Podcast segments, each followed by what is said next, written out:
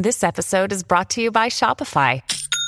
Forget the frustration of picking commerce platforms when you switch your business to Shopify, the global commerce platform that supercharges your selling wherever you sell. With Shopify, you'll harness the same intuitive features, trusted apps, and powerful analytics used by the world's leading brands. Sign up today for your $1 per month trial period at shopify.com slash tech, all lowercase. That's shopify.com slash tech.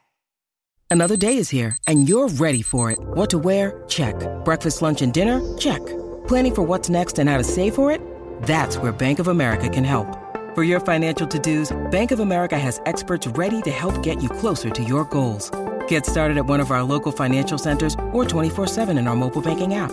Find a location near you at bankofamerica.com slash talk to us. What would you like the power to do?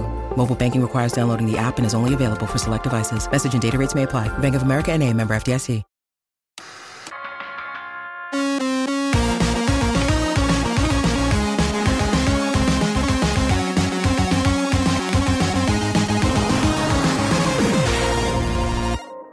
Hey, everybody, welcome to this week's roundup. No special announcements, so let's jump right in and see what's been happening.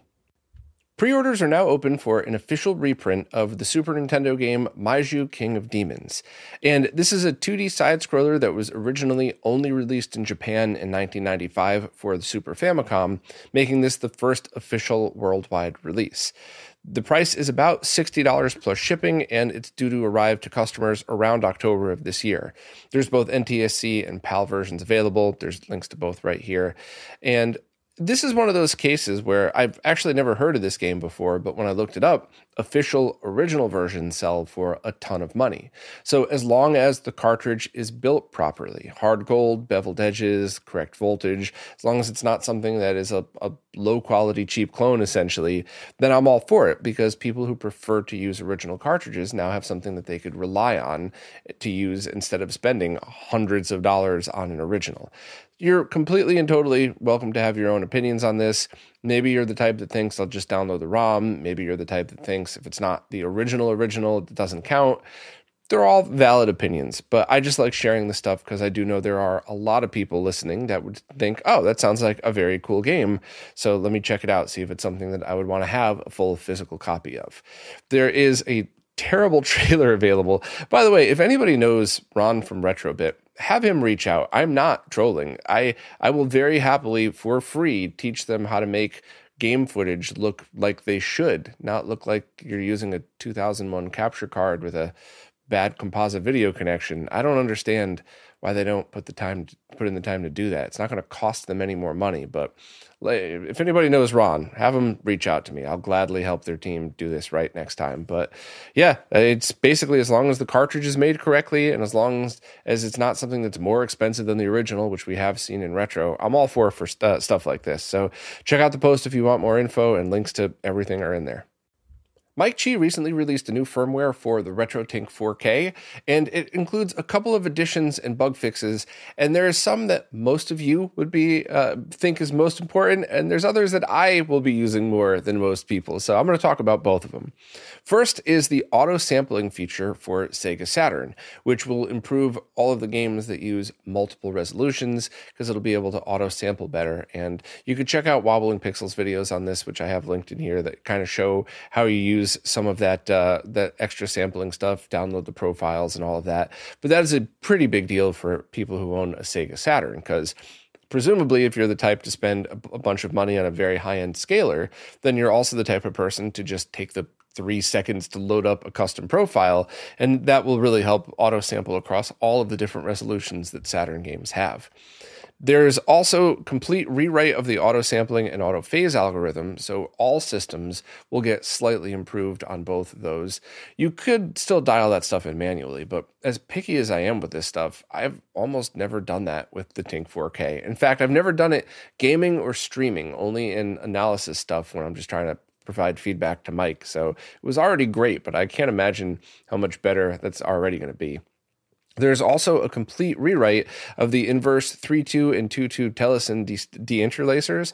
That's the stuff that basically takes 480i and makes it real progressive scan as long as it's a 30 frame per second video. And uh, that should be improved for stability and response time. Games like uh, Final Fantasy X should now be playable in those modes. Um, there's also improved analog DAC support, including auto calculating the decimation factor, which is great. You just plug it in and it does all that stuff for you.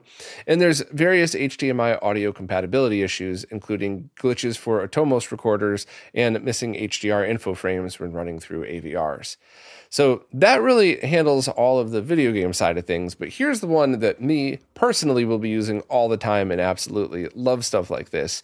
There's the ability to generate pseudo interlaced scanline style, uh, 480i style scan lines from 480p or 1080p inputs. So basically, um, now, I will wholeheartedly admit, first off, this is not a feature most people will use.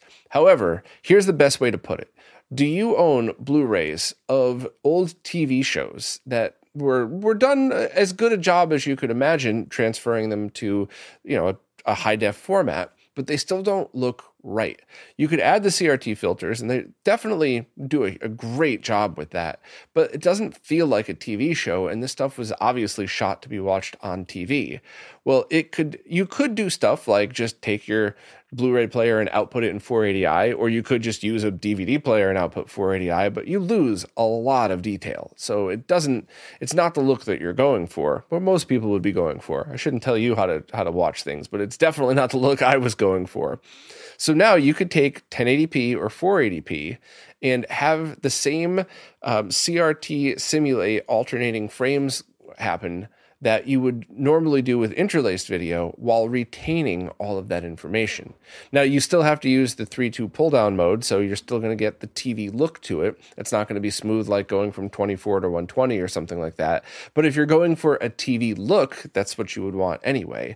So essentially, you turn this on, you set it to uh, 1080p or 480p, whatever your content is, and then you just add um, a CRT mask, and it, it should look kind of that 1080i flicker look to it without losing any detail, which is absolutely awesome. There's actually a couple of modes where you can uh, actually take 1080p and make it 1080i, but I really think that if you're playing on a uh, this content on a 4K TV, you should really try this out because for old TV shows and stuff like that, or I, I guess if there's new content that you want to look like an old TV show, that's certainly fair. But this is one of those things where so many people, so many of my friends have kind of rolled their eyes when they come over and see all my CRTs. And I'm like, well, what's one of your favorite old shows?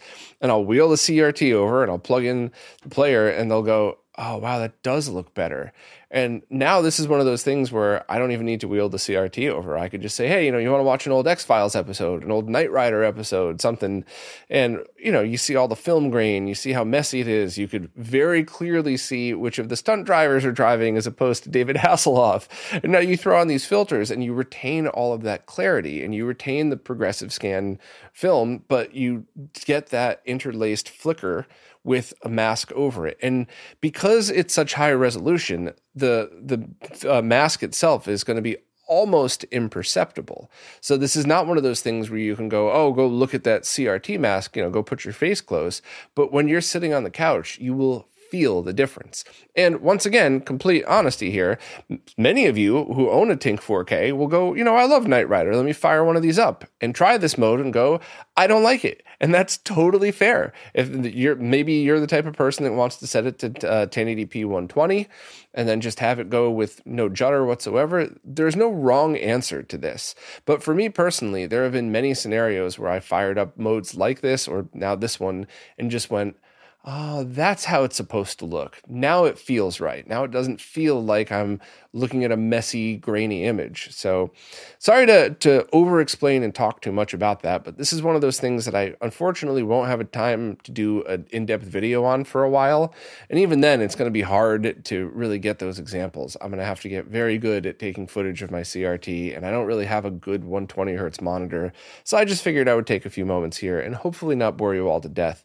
You know, let me know in the comments if enough people are like, we're tired of hearing about TV shows on the RetroTink, then I guess I will just quickly mention it and save it for another video. But I do have a lot of people mention this stuff to me. So I feel like it's not just me that wants this stuff in here. I, I really do feel like once uh, once people that are willing to spend seven thousand dollars on a Lumagen processor start to see what the Tink 4K could do, they're going to start to realize what an unbelievable bargain this is for the best retro gaming scaler ever invented. So, yeah, hopefully we could uh, hopefully we can get more of those people on board as well because I really do think that this is going to start to do things that people who like older content are getting really really excited about.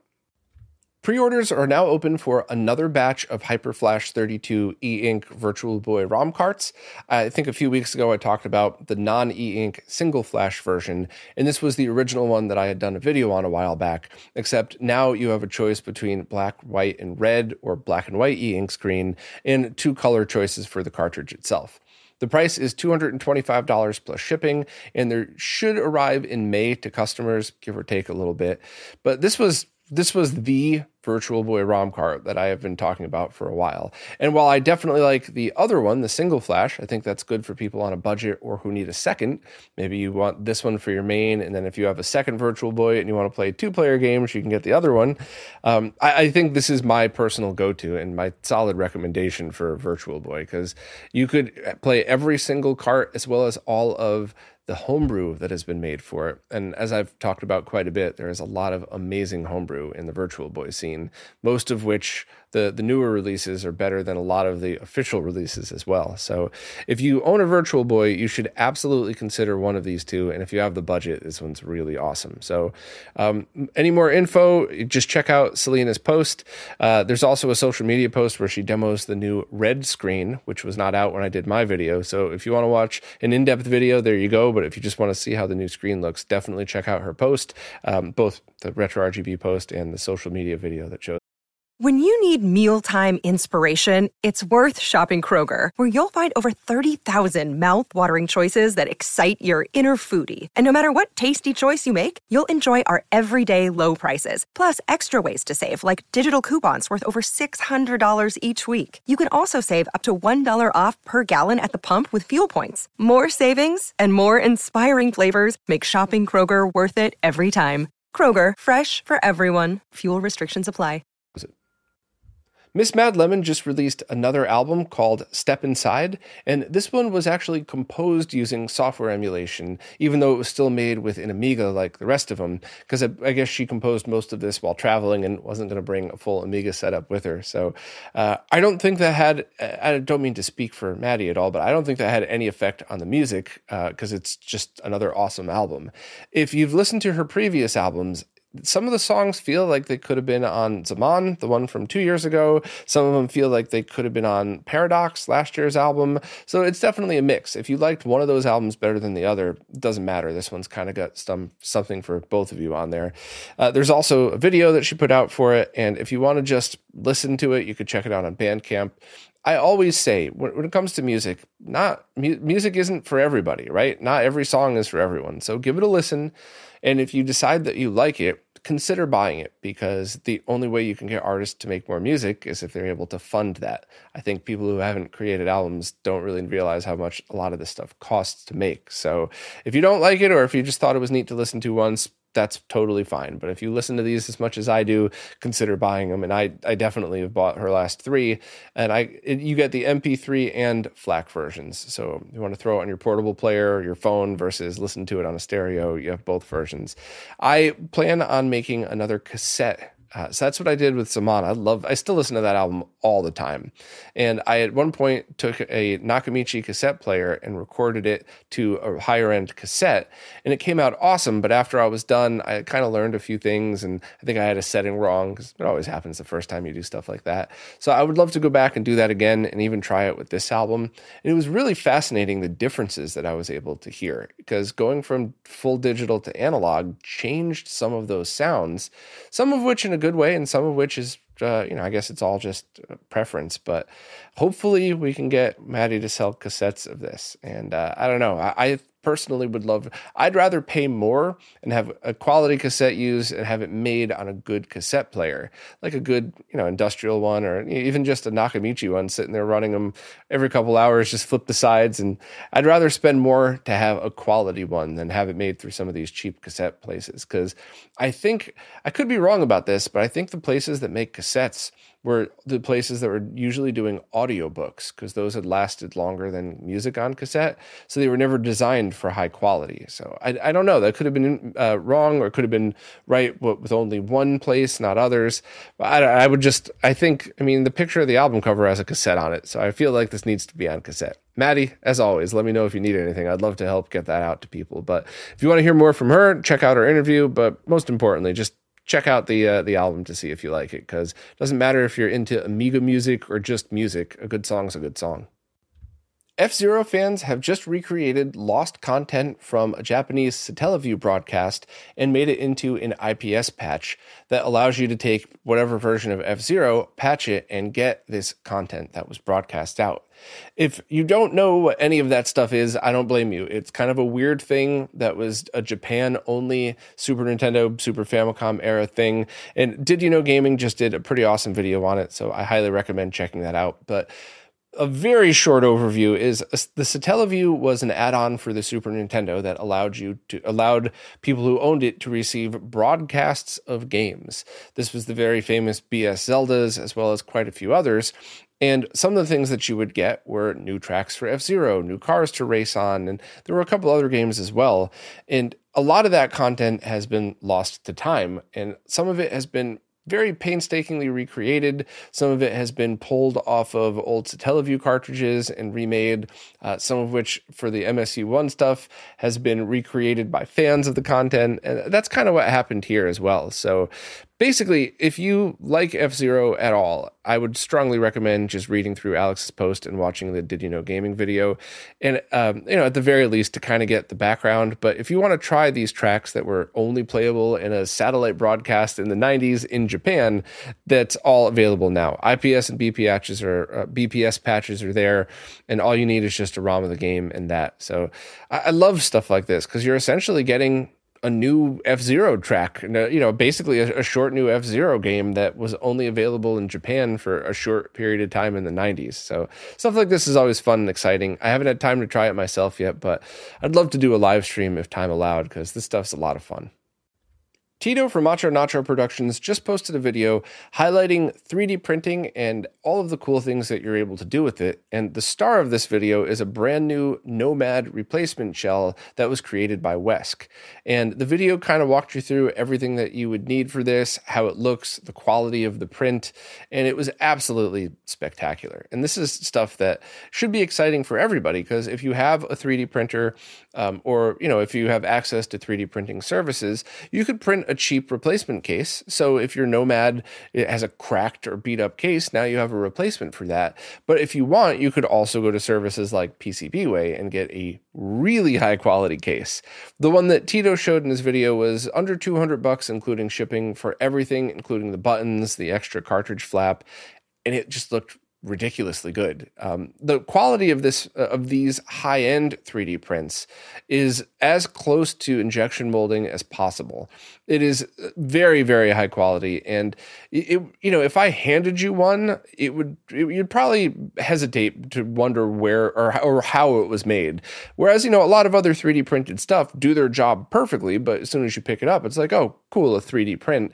It'd be a lot harder to tell with stuff like this. So I would definitely check that out. I'd also, I'd love to know how many of these things could actually sell though. Because in a case of oh only 100 people in the world might want it and I, I, probably think there's more than that to be honest with you but let's just say there's only 100 people in the whole world that want this nomad shell. Spending just under 200 bucks to get a really high quality print from pcbway makes sense. That would be the most cost effective way to do it. But if 500 people wanted it now you're talking about the, about the same or less for injection molding. And if 5,000 people wanted it, yeah, it'd be way cheaper. So there's always that weird line, you know, what's the right choice for a really high quality print? Is it going through people with like, you know, like PCBWay that have a $100,000 or more 3D printer? Is it going through Rourke with um, pressure molding? Uh, is it actually getting injection molded? Uh, that's a tough one. I don't really know, but either way, it's a that's a conversation for another time. Definitely check out Tito's video if you want more info on the Nomad shell or basically any of the other stuff that people have been working on in the 3D printing world. Obviously, the goat Greg from Laser Bear has been doing this for a long time, but we have people like Wesk and Dennis doing this stuff and releasing them for free. Obviously, Todd from Retro Frog as well. Shout out to everybody who releases these designs too. But um, uh, DivizX for the 32X. I could stay here all day and name all the awesome people who are contributing to this stuff. So, yeah, definitely recommend checking the video out. But I also would love to have any experts reach out and let me know where they think the cutoff is for numbers in this stuff. Because I do think there's a lot of things out there that one off prints would be perfect, but I'm wondering if in the long run, doing prints like this first to verify fit and finish are good, but then actually making an injection mold and sell, uh, selling them that way would be better. That would require a store to take a huge risk and front the money for it, and then let them sit on the shelf for a couple years as they slowly recoup their cost to maybe break even. So that's why people don't do it. It's a huge, huge risk, but it could be the right move in the long run. So I don't know. Let's talk to people and see. But Either way, Tito's video is awesome, and so is that freaking Nomad shell. Well done, Wesk. I think Dennis has one uh, coming out too soon, so I'm looking forward to seeing them both. I recently did a podcast with Kuro, the person who had released all of that amazing information doing deep dive analysis on DACs that were available, mostly for the purpose of Mister Direct Video, but also anybody who just wants to convert HDMI to analog. And Kuro found a lot of variability between different kinds. And uh, I really just wanted to talk to him both to highlight his work, but to kind of walk everybody through the process of what to think about with these things. And if you're the type of person that just thinks this stuff is boring, you might still in, uh, enjoy the conversation about it because you could just listen to it jogging or in your car or something and let other people do the work for you. That's totally fine. Everybody everybody has a different opinion of what's fun. I love nerding out and having fun with this stuff, though. So I love talking with him about it. Um, I loved hearing his opinion on things, and that's something I do in almost every one of these conversations. Is I ask questions that I think I might know the answer to, but I want you all to hear their opinion, and I also enjoy hearing their opinion on it, and I always learn something. So even if you already know about digital to analog conversion and how you know how the gray levels matter and different color steps and stuff like that, you still might just enjoy listening to the talk. We did forget to talk about resistor ladders and other stuff, but we're going to be doing a live stream at some point in the future, testing a couple of new DACs that are coming out. So I'll just have that discussion with him and then and, and follow it up. But this was a fun one, a, a deep dive nerd versation, whatever the hell you want to call it. So basically, if you sort of want to know about it, but you don't care enough to listen to an hour, listen to the first like 15 minutes or so, and we kind of go through the basics and then we deep dive into it. Uh, but as always, if you're interested in these, anything I do that's podcast style, search any app at all for Retro RGB and Kuro, K U R O, and it'll pop up. I don't play favorites with apps. I just want to make it easy for you all to listen to. So, whatever app you listen to, or if you just want to get a direct MP3, it's all linked right on the main page as well. So, uh, the other thing to mention Lex just did a video about DACs and kind of talked a lot about Kuro's research and and how it affects this stuff.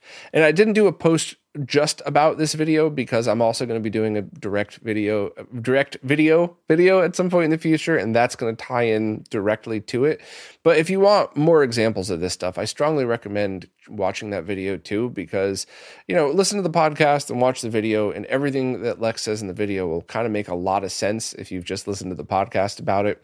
And that's another reason why it's so important that we get really good digital to analog conversion out of the Mister and any future project as well, because sometimes that's just going to be the best overall way to do things. If we just think about cost for a moment, anybody putting out new products, probably, you know, new retro products should probably think about supporting analog, but including all of that right on whatever product they're making might not make sense. Why would you make everybody pay for something that only a small percentage of people are going to use? But the people that do use analog output are going to want it. They're going to want a good quality version, and we're going to look to DACs for this.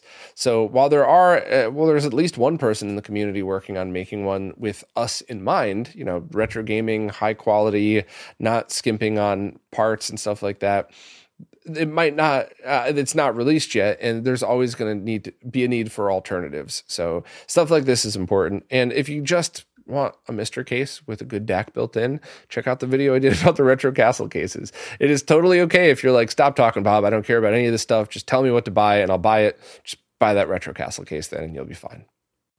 Now it's time for this week's Mister Updates, care of Lou from Lou's Retro Source. As usual, I'm just going to skim through these and add my thoughts where I feel like it. But if you want visual examples and more details, please check out Lou's video. First up, Jotego just released the JT Aliens core to the public, so you can just run update all and get Aliens, Super Contra, Thundercross, and a bunch more.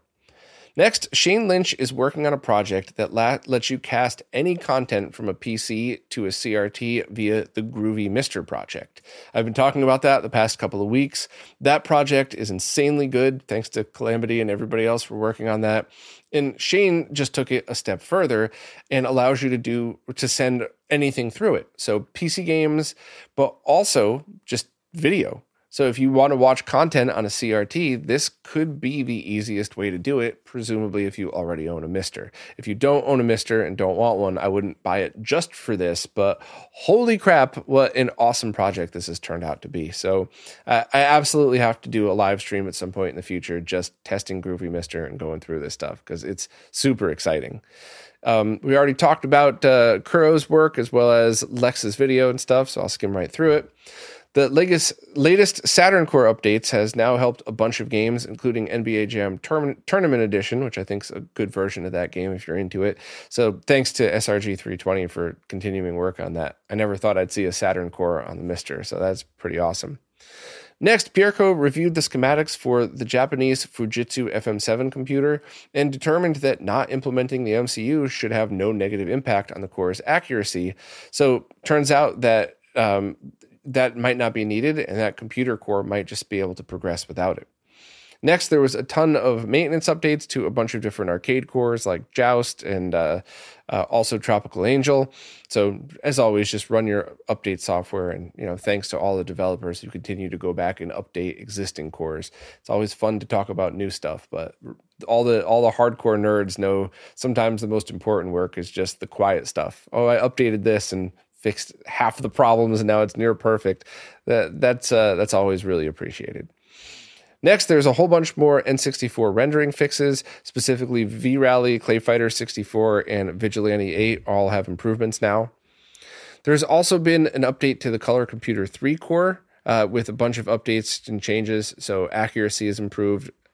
And uh, Parodius Da is now available to play if you're a beta uh, or if you're a Patreon subscriber of Jotego as a beta. The game seems fully playable, but there's also some broken sprites. Uh, I mean, that's part of being a beta tester, but that seems like a very cool side-scrolling shooter game. So, or shmup, whatever you want to call it. But that uh, definitely is one that I think I would want to try fairly soon. So, if you're a Patreon sub, just uh, I always just have it auto updated through Update All. You could just add that right in the menu and then just manually put the JT beta file in. And if you have any issues, the easiest way to fix it every like every year or so, I end up re uh, reflashing my Mister anyway. But if you have any issues, you could just delete the arcade folder, then rerun update all, come back in a bit, and it should be all fixed. So if you have any issues, it should be an easy fix for that one.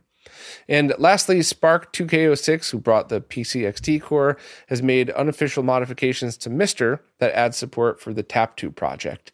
And a, an official pull request hasn't been done yet because they're just waiting for more testing to be done. So basically, what this means is, you know, hey Sorg, here is um, you know, here's an example of what could be added if you want to, and you know, here's how I did it, you know, and I'll add the request. So that way, if it's one of these things that doesn't interfere with anything else, that might just make the main uh, Mister update. So you can just update it and have it added. And if it's something where it conflicts with something else, maybe Sorg could just kind of hold off and wait till, uh, or, or maybe tweak it. But I love this approach because that way you're not asking Sorg to do a whole bunch of work. You're saying, hey, I already did the work. If this doesn't mess with your existing setup, you know, you want to add that in. So that's cool. I like people who take the approach like that. And that might mean that if everything falls into place, all you would have to do to add the tap card support would just be to run update at some point in the future. So, anyway, as always, thanks so much to Lou for doing this. There's no way I could keep up with all this stuff without him. So, please make sure to subscribe to Lou's channel and check his stuff out too. Stone Age Gamer has just opened pre orders on the Atari 7800 game drive. If you don't know what that is, I'll go back over it in a second. But what you need to know for now is that 100 were available right now when I'm recording this podcast on Tuesday, but then another 100 will be released on Thursday at 8 p.m. and another 100 on Saturday at 10 a.m. New York City time. And this is a staggered release just because they sold out basically immediately last time. This was a, a, pretty big item, which, if you're not aware of it, you'll know why this is so important in a second. So, if you want one of these from them, uh, now those are the times to pick it up. There's definitely other sellers out there who have it.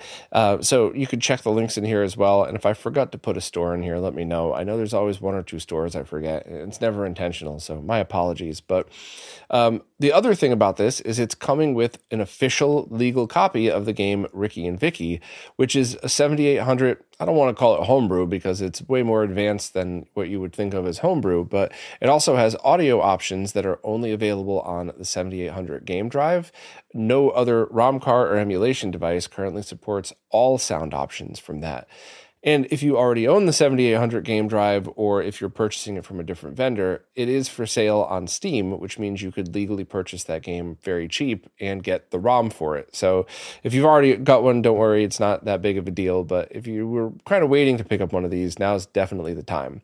You can get that, the SCART cable that works with it, as well as the Mega 7800, which is the um, the controller adapter that allows you to use Genesis controllers as well as the Master System light gun on it, all uh, from the same retailer if you want to. Now, if you're not aware of what this is, it's a ROM cart for the Atari 7800 that also plays Atari 2600 games, and it has a Genesis 2 style mini DIN on it. And this uses what is best described as hybrid emulation to get audio and video output. And the way it works is you're using all of the chips on the 7800. So you're using an original everything, except then the video is generated on an FPGA and output through that. So you're essentially able to get crystal clear, really high quality RGB video output, but you're still technically running on the original console. So it's a great halfway point for people that don't want to mod anything because it's literally just a plug and play thing. It's like Krikzz's RGB Blaster, but with the ROM cart built in. So I think that's one of the many reasons why this was such a big seller because you can't even get Atari 2600 RGB kits anymore. So not only would you have had to install it in a 2600, but you can't get it. Whereas now, if you already own a 7800, you just plug this thing in.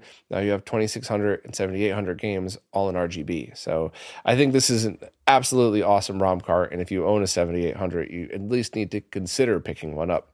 If you want to see it in action, I did a live stream with James right when it came out, and we demoed everything. We demoed the light gun, we demoed, uh, you know, the, all the different controller adapters. We played Rikki and Vikki for a little bit. So if you, and of course, we put it on a scope and, and checked everything out and made sure the video voltage was all safe. So if you want a deep dive on what this thing could do, definitely check out that video. Or if you want, just pick it up through Stone Age Gamer or any of the other retailers who might be selling it. Well, that's it for this week. As always, thanks so much to everybody who watches, listens, plays nicely in the comments, and thank you especially to anybody who supports in any way possible, because it's really you who's keeping all this stuff alive. So thank you all so much, and I'll see you next week. This week's roundup is brought to you by Neo Paradigm Entertainment, connecting Southeast Asian influencers with opportunities in the West.